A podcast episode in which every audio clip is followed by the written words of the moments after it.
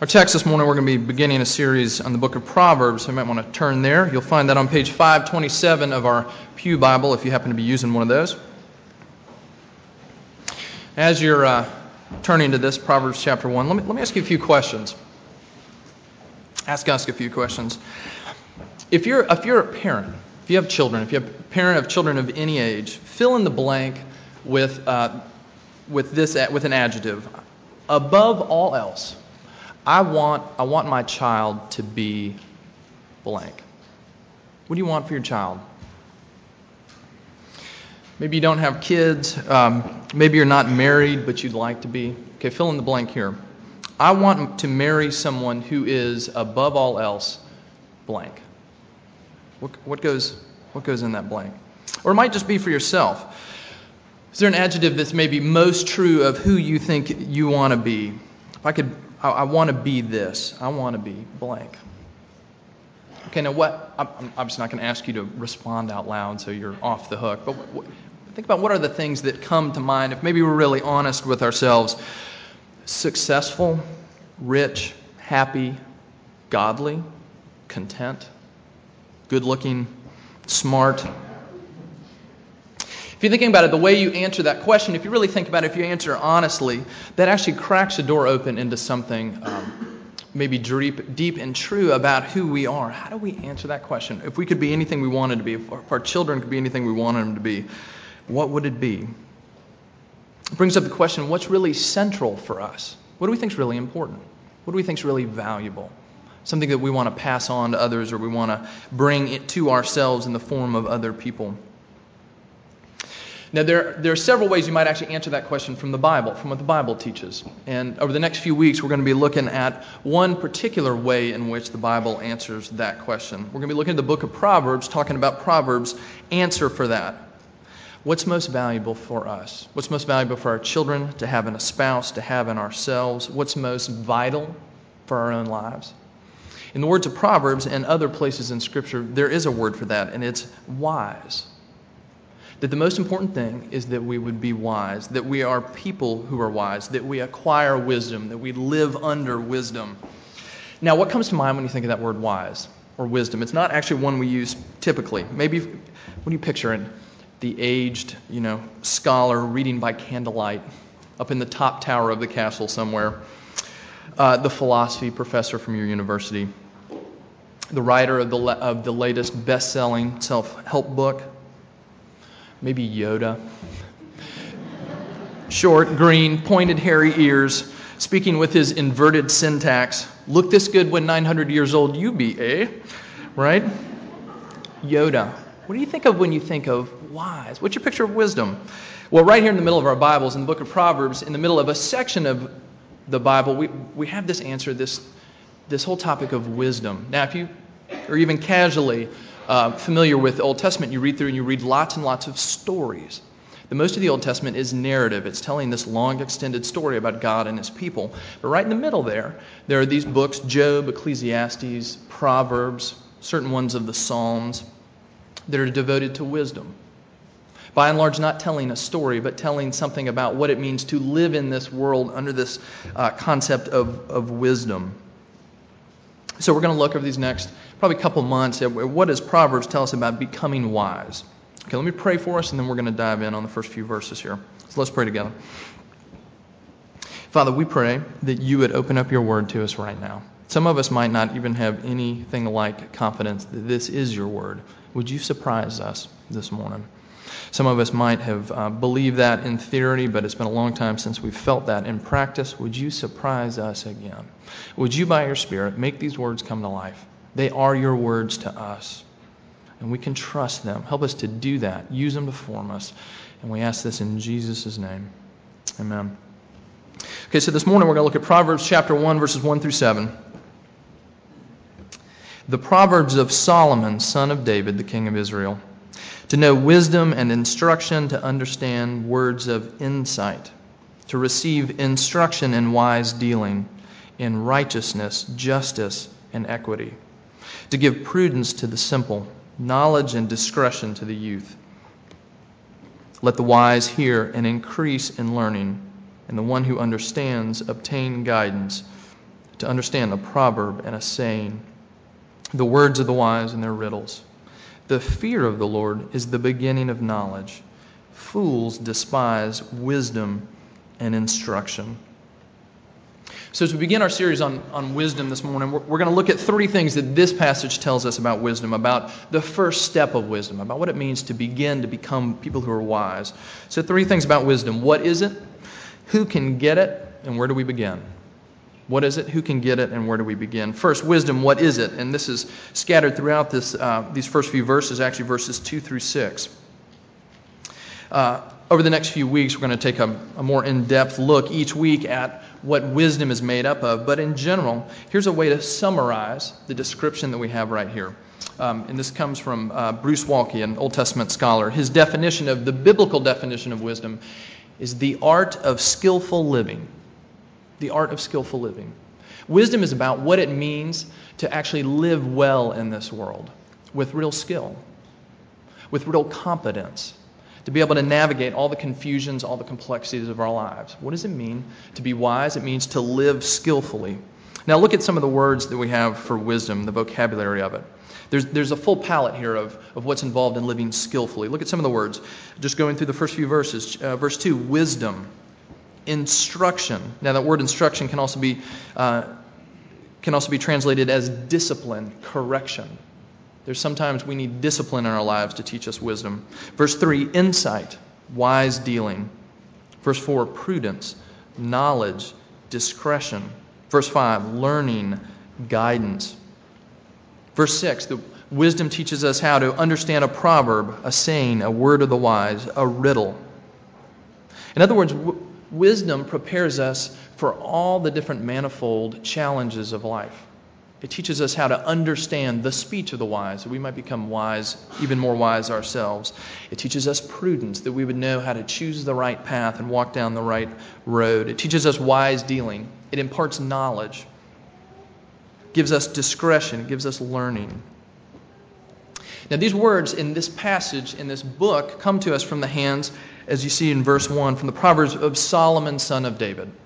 Okay, Solomon is responsible for large parts of, of this book. You'll see if you read through Proverbs, different parts of the book are ascribed to different people. But the majority, the core of this book, is built around the teachings of Solomon. Now, if you know anything about Solomon, um, he was both the wisest and most foolish of people. Listen to what uh, Solomon's beginning in wisdom. Solomon was um, the son of King David, the second king in David's line. And here's what it says about uh, Solomon in 1 Kings chapter 4. God appears to Solomon in a vision and says, Ask me anything you, for anything you want. And he doesn't ask for wealth and he doesn't ask for success. What he asks for actually is wisdom in governing God's people. So, verse 29, 1 Kings chapter 4, you can just listen. God gave Solomon wisdom and understanding beyond measure, breadth of mind like the sand on the seashore so that Solomon's wisdom surpassed the wisdom of all the people of the East and all the wisdom of Egypt. He was wiser than all other men, wiser than Ethan the Ezrahite, and Heman, and Chalcol, and Darda, and the sons of Mahol, and his fame was in all the surrounding nations. He also spoke 3,000 proverbs, and his songs were 1,005. He spoke of trees, from the cedar that's in, Le- in Lebanon to the hyssop that grows out of the wall. He spoke also of beasts and of birds and of reptiles and fish. And all the nations came to hear the wisdom of Solomon, and from all the kings of the earth who, who had heard of his wisdom. Look at the career of, of Solomon, and what made him great was his wisdom. That's what made him a great king. But listen to the way that wisdom plays out. He dispenses justice. He's wise. He knows how to rule rightly. Um, he, his wisdom extends into what we'd call botany and zoology. He knew about beasts of the field. He knew about the, the cedars of Lebanon. His wisdom drove him into every area of life, seeking understanding. Now, as we'll see later on in the next couple months, Solomon began well but didn't end well. He began his life characterized by wisdom and ultimately down the road didn't follow his own teaching. But we see even in that description of Solomon's wisdom that wisdom encompasses everything about skillful living, everything about understanding our world and walking through it well. Now we see it come. It, it gives us a uh, not only this full palette of skills, it also gives us a full range of settings, both personal and corporate. And when we tend to think about wisdom, we tend to think about uh, those of you who are Christians, you may pray, pray prayers like this, you know, Lord, give me real wisdom in making this decision about X. Okay, there's this thing ahead of me, and I want to navigate it well. And those prayers tend to be about things that are very personal to our lives. And wisdom certainly speaks into that. It teaches us how to navigate our personal lives. But what's interesting about this passage, it points out that, our, that wisdom is not only personal, personal, personal but it's also corporate. Look at um, in verse 3. It teaches us to receive instruction in wise dealing, in righteousness, justice, and equity. Okay, it's not just for you as a private person, it is for you as you interact with the whole world. That we would be people who are marked by righteousness, right dealing, right relationship, who are given over to justice. Justice matters to us. We want to see justice um, manifested in the world around us. Injustice grates against the grain of the universe, and it matters to those who are wise. Wisdom is personal, but it's also corporate. To be a wise person, there's no dichotomy between those two your personal life and your, and your uh, corporate life who you are at home and who you are at work and in the society, society around you, that wisdom would guide us everywhere we go, into every relationship that we have. And then you see in this breadth of wisdom, all these terms of wisdom, that it, wisdom is much broader than what we typically tend to highlight, which is simply to be smart. Um, we're in a university town where that's certainly celebrated. You know, our students are most of them taking uh, well earned rests at home right now over the summer. But all, all year long, what are they being bombarded with? Have you acquired the knowledge it takes, the facts, the understanding it takes to, to answer an exam well, to earn your degree? How often, as parents, if you have children, um, you so celebrate, my child is so smart, so smart. Uh, growing up, I've somehow became fairly good at trivial pursuit which for a long time I thought was this great badge of honor, until I stopped to think about even the name of the game, Trivial Pursuit. I'm a, becoming a master of things that are trivial. Disconnected facts about the universe, I can recall them from time to time. And what does Solomon teach us? That that is not wisdom. Knowledge is a, is a small piece of it. But to, but to live skillfully is not the same thing as to simply acquire a lot of facts. And this book is given for us, that we might become people who are much more than just that just smart, that we would be people who are wise. Okay, so who's it for? Wisdom, who can get? That's what, a little bit about what it is. Second thing, wisdom, who can get it? Look at verses 4 and 5. There are three classes of people that are named by Solomon as people who are candidates for wisdom. Verse 4 to give prudence to the simple. Okay, the simple.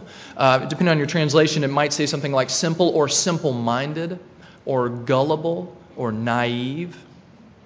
If you are simple, if you're naive, if you're gullible, then wisdom is offered to you.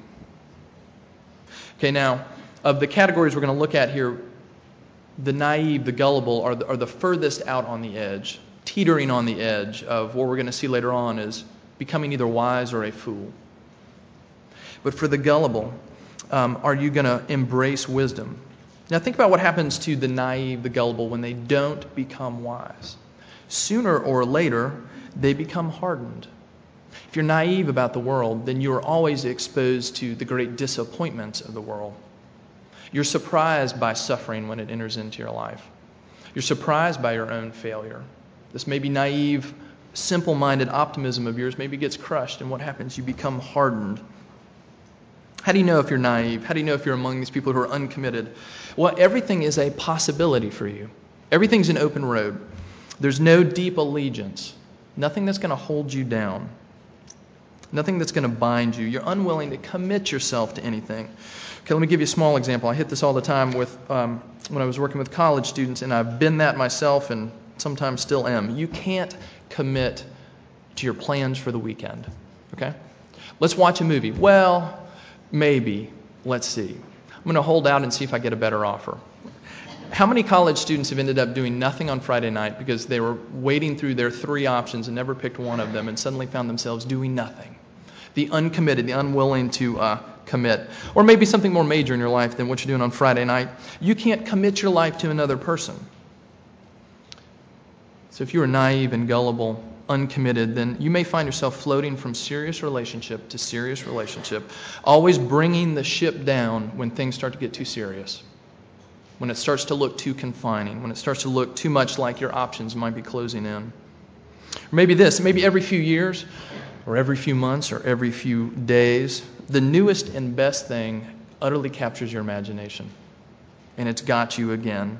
This is why commercials work on all of us to varying degrees. You know, you're tired, you sit down in front of your TV. There's nothing really particularly wrong with your life. And then you see this commercial for this new car. And you see this uh, attractive, professional looking person driving this car, driving hairpin curves like you're not allowed to do in Williamsburg.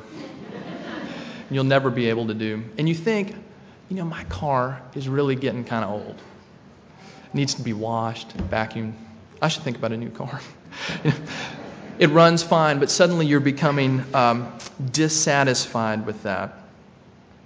When we are gullible, when we're naive, we are the marketing person's dream come true. Now, maybe for you it's not cars. It's really not cars for me. Here's what killed me this week the new Apple iPhone came out. I need that. The truth is, I really don't, but I'm gullible and I'm in need of growing in wisdom. The naive, they're uncommitted, they're in this precarious position, but there's still hope for us if we are naive, that we might in fact embrace wisdom. The opportunity still exists to grab the right path, to follow down the right course. But here's the thing about being naive you actually can't be naive and uncommitted forever. Because at some point, as you wander through life, uncommitted to anything, you're going to find that you have in fact made irreversible choices. Because no door stays open forever. You meet this person. Should I marry this person? Should I not? That will string along only for so long before that person's going to make the choice for you.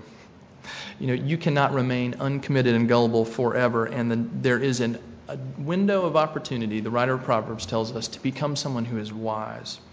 Okay, so the first category is naive. Second is, verse 4, the youth, the young. Okay, now the, the range of this word could be anyone from a child up to about age 30 in the Old Testament.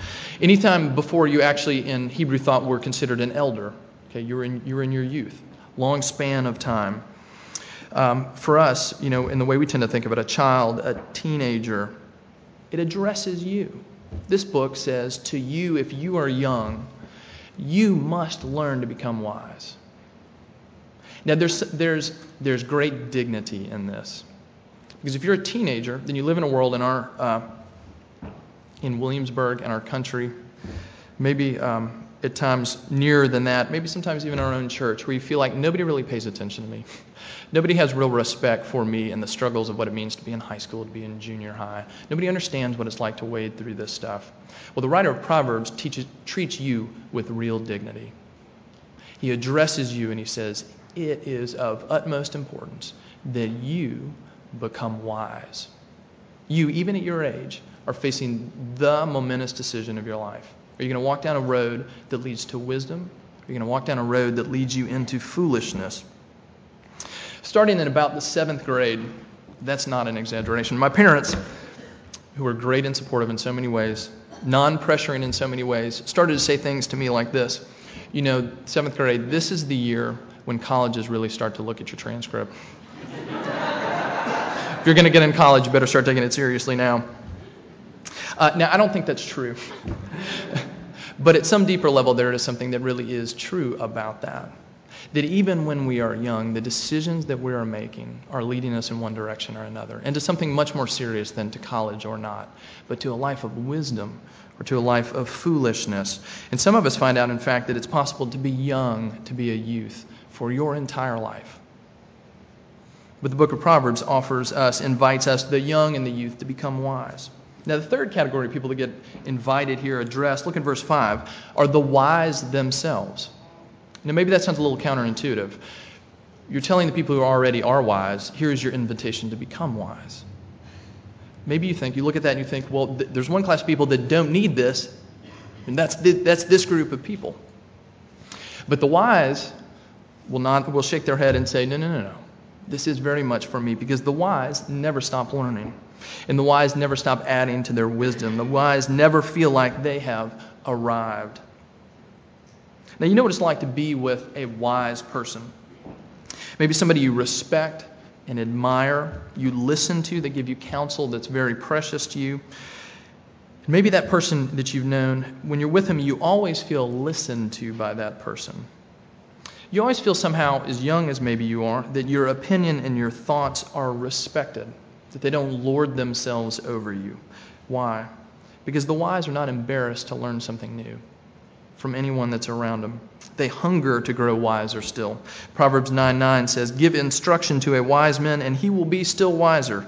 Teach a righteous man, and he will increase in learning. Because wisdom brings with it this inseparable humility that the wise are the ones that know there is so much that they don't know. Okay, so those are the three classes of people that Proverbs offers itself to. Now, there is one class of people that Proverbs says this book is not for you. Look at the second half of verse 7. Fools despise wisdom and instruction. Who cannot become wise? The fool can't be wise. Now, we're going to look a lot more at what it means in the book of Proverbs to be a fool over the next several weeks. But just hear this this is not a punishment imposed from the outside. Well, you know, you've, you haven't made the grade, you're a fool, so, so we're going to withdraw the opportunity of wisdom from you. The fool can't learn wisdom because of what a fool is by definition someone who turns away from wisdom, somebody who won't learn, who won't bend his ear, who won't humbly accept the discipline and the knowledge that have to come to him. Are you hungry to be wise? Is this book going to apply to you? Second half, verse 7 says, If that's not your hunger, then you're a fool.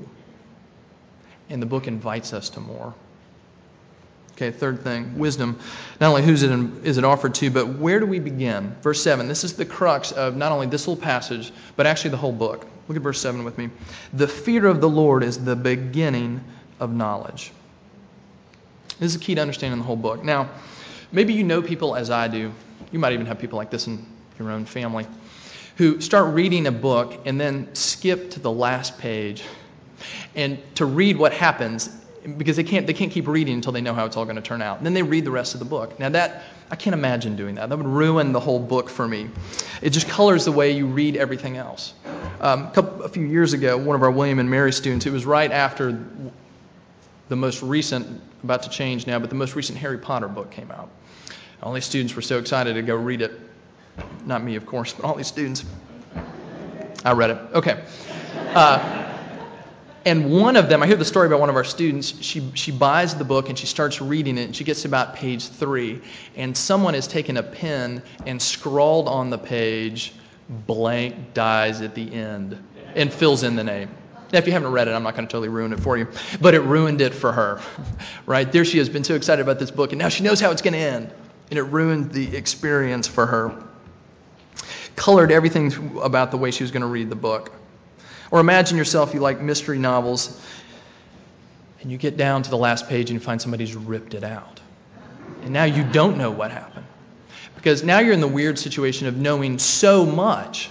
You know everything that's happened in this book, but at the same time, you don't know what's happened in this book because Hercule Poirot hasn't told you what happened, told you what you missed. It's ripped out. So you know all this, but you don't know anything. Well, here we have the last page of the book stapled to the front. Okay? And here in verse 7, we find out the fear of the Lord is the beginning of wisdom. If you don't have this, then you cannot be wise. And you see, if we were to rip this page out of the book of Proverbs, you could read the rest of the book of Proverbs and gain great skill in many different ways. You learn lots of incredibly practical things. Now, I'm sort of rounding off in the sense that there are a couple other places in Proverbs where it does say something like this about fear of the Lord, but this is where where the author plants his uh, flag right at the beginning that this is what it's about. And if you took that page away, if you took that concept away, those statements away from the book of Proverbs, then you could think that you were wise and be so far off. You could learn, memorize every proverb in the book of Proverbs. You could know how to use them. They could form you in some ways. But if you don't have the fear of the Lord, then this says you cannot have any hope of really being in any deep way a wise person. Bruce Waltke again says that this verse is the spiritual grammar for understanding the entire book, or the secret decoder ring that translate the message for us. If you don't have that ring, you're not going to understand what's going on. If we don't have this fear of the Lord, says you must start here. Okay, so what does it mean to start here? Fear of the Lord is the beginning of wisdom, the beginning, the first step of wisdom. Okay, but first step in maybe a different way than we usually think about it. Confucius, okay? The journey of a thousand miles begins with the first step. Okay, well, a thousand miles later, the first step might be a, a distant memory for you. Uh, maybe a better uh, proverb for Proverbs would be the staircase of a thousand floors begins on the first step. What happens on a staircase? You take the first step, and Book of Proverbs says that first step is the fear of the Lord. And when you get up to about the third story, if somebody yanks that first step out, the whole staircase comes tumbling down. You never get past the first step. You never get away from the foundation. It's not something you learn at the beginning and you go on to bigger and better things. It is the environment in which you spend the rest of your life becoming wise. The fear of the Lord is the beginning of wisdom. This is the foundational thing, and we never get away from it. And if we don't get it, we will never be wise. Okay, so what does it mean then to fear the Lord if that's so central in this passage and actually throughout the whole Bible? Okay, that first word, fear, uh, the Hebrew word there can have this range of meaning, anything from um, awe or respect to abject terror on the other end. Okay, and the way it's used here, when you see fear of the Lord in the book of Proverbs or elsewhere in the Bible, it's, it's somewhere along that spectrum. It's more than just casual respect, but it's not a terrified fear that, that drives you away from the one that you're discussing. It's not a terrified fear that drives you away from God. It's a respect and an awe that somehow actually draws you to Him. All right, let me give you an example. For those of you, I know at least one of you in this congregation who is a mountain climber. I've never climbed a mountain, you know, in the pick and oxygen tank sort of sense. But I've seen movies where people did, so I know a lot about it. Okay, every time in a, in a mountain climber movie, somebody is invariably going to say something like this to the young mountain climber Well, lad, you have to respect the mountain. She's beautiful, but she's dangerous. She lures your heart, but she can kill you if you're not careful. Some wizened old uh, mountain climber is going to say that to him. Why? Because mountains are beautiful. But there's also something dangerous about them, right? But there's also something deeply connected about those two facts. That something about the very danger gives a respect and an awe that actually magnifies its beauty for us. Now, if I were to tell you that yesterday um, that I climbed up on the roof of my ranch house, my one story house, you would at best be only moderately impressed. You know, um, if I told you that I climbed Mount Everest last year, you'd have a very different reaction. Climbed on the roof of my house. Oh, were you cleaning your gutters? I climbed Mount Everest. What was it like? What's it like to be that cold? What did you do when you couldn't breathe? You know, what, how did you sleep at night? There's something about somebody who's climbed a mountain that inspires these questions and this awe. Because there's something about mountains that do that to us. Now, God is not a mountain and he's not a created thing. And uh, he is much greater than the majesty of a mountain. But you see, that's exactly the point of this verse fearing the Lord, knowing this God who is actually our creator. Didn't just make mountains, he made everything. He made them out of nothing. He spoke a word, and everything that is came into being. He's the one who holds every aspect of our lives in his hands. He's the one who knows what's going on around the entire world faster than CNN. He holds all things. He's the one who created us. He's the one who um, established a certain way in which the universe works. He's the one who thundered from Mount Sinai, who gave laws to his people. He's the one who delivered these great judgments on those who uh, wandered from him and betrayed him. He's the one who stands at the very center of all reality. He's the one who's worthy of all praise and all devotion, who is righteous and just, who ultimately will not let justice, injustice go unpunished. If a mountain inspires fear and awe, how much more, the wise say, does our God? A wise person understands who God is, he sees him from afar, and he is in appropriate fear. Now, the theological term for this is the transcendence of God the unknowability of Him, the immensity of Him, the, the aspect of God that we can't stare at too long before we feel like it's weighing down and crushing us, the God who created us. Wise people consider that. And if you don't know that God, if you don't know the one who holds the universe in his hands, if you don't know the one who makes the world work, who gives skill and makes life skillful, then you can never be wise. Now, but that's not the only thing it says. The fear of the Lord. The writer of Proverbs had several terms he could have used for God. He could have used this very generic word for God, which you'll see translated God in the Old Testament all over the place. There's a more generic term that you see Lord transla- as translated as Lord in your Bibles, Lord with lowercase letters. But if you look for most of you in your version of the Bible, it has Lord in capitalized letters. Okay, that's a way of rendering this one Hebrew word, Yahweh. Yahweh is the name by which God revealed himself to his chosen people. It's his covenant name. It's the name that he uttered when he appeared to Moses with the bush burning, who is terrified, by the way. Exodus 3 and 4, go back and look at it. In fear and awe of what's happening in front of him. God comes to him and says, My name is Yahweh, which itself is this mysterious thing. It means something like, I am. But for Moses, and for Abraham, and for the people of God, and for us as believers in Jesus, the word Lord, God's covenantal name, means that God is not only transcendent, He does not only stand far off, but He has come near for the good of His people. He's bent down low. He's entered into relationship with us. When He said to His Old Testament people, I am Yahweh, that came with this promise of, I am sealing my love on you. All the nations of the world, you are the one who are going to know me. You are the nation to whom I'm revealing this name.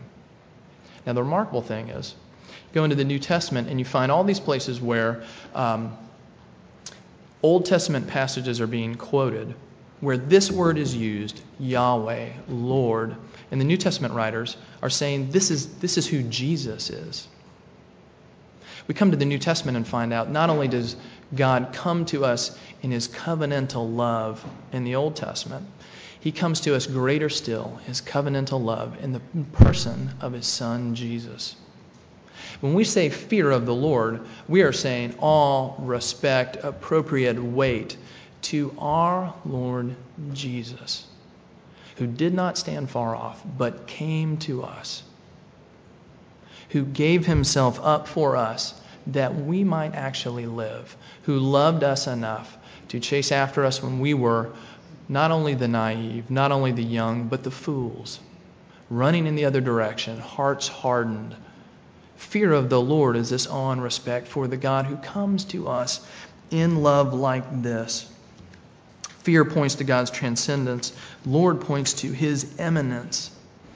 Okay, now a couple just quick things about how does this challenge us? Okay, if we're going to be people who want to be wise, if we're going to look at these over the next several weeks, if we're going to be people who try to embrace wisdom, if we're going to be people who actually say that the only way to begin to be wise is to have this fear of the Lord, what is a fear of the Lord going to do in our lives even this week? I think it does at least two things. First thing is that it humbles us. It teaches us that the first step in wisdom is, in fact, learning uh, that there is a God and that you are not He, and that I am not. There is a God, and it's not us. It teaches us uh, what in our culture is a radical statement. Listen to what it's saying. Listen how this might sound to some of you. Maybe it's certainly going to sound to your friends. You're telling me that the only people who are wise are those who know Jesus. That's what it's telling us. It certainly doesn't mean the only people who are really smart. It certainly doesn't mean the only people who have something to teach us. It certainly doesn't mean the only people who have mastered some aspect of life.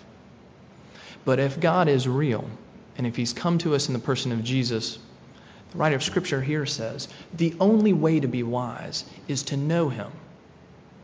Now, even if you don't believe that about Jesus, at least think about this. If that were true, Jesus is who He said He was, if God really exists, how could it be any other way? If God really does exist, how could we possibly begin to be wise without knowing Him? That's what the writer of Proverbs is saying. It's making that claim. God does exist. He's come to us in Jesus. And the only way you're going to be wise is to know Him, to be in right relationship with Him. It humbles us. We cannot become this on our own. But fear the Lord, what else does it do? It lifts us up. Because fear is not the only thing that marks our lives. God is not only transcendent and thundering over us, God comes to us in the person of Jesus. He's not only the great lawgiver, he is the great lawkeeper. He's not the only one who he's not only the one who metes out justice, he's the one who takes justice on his own back that he might free us. Fear of the Lord, fear of Jesus. It both, both humbles us and it lifts us up. Because we no longer have to be wise enough. And we no longer have to be skillful enough. And we no longer have to get it right. That we're, in fact, now free to become people who are wise. Because we know the one who is wisdom. So let's just end with this. Do we want to be people who are wise? However, we might have answered that question at the very beginning. Fill in the blank. You want your child to be what? Could this become more of a part of our vocabulary? Not only the things that we say, but the things we really believe about reality. That God calls us to become people who are wise, and He invites us to become people who are wise. In the words of a New Testament wisdom teacher, Book of James, if any of you lacks wisdom, ask, and God will give it to you.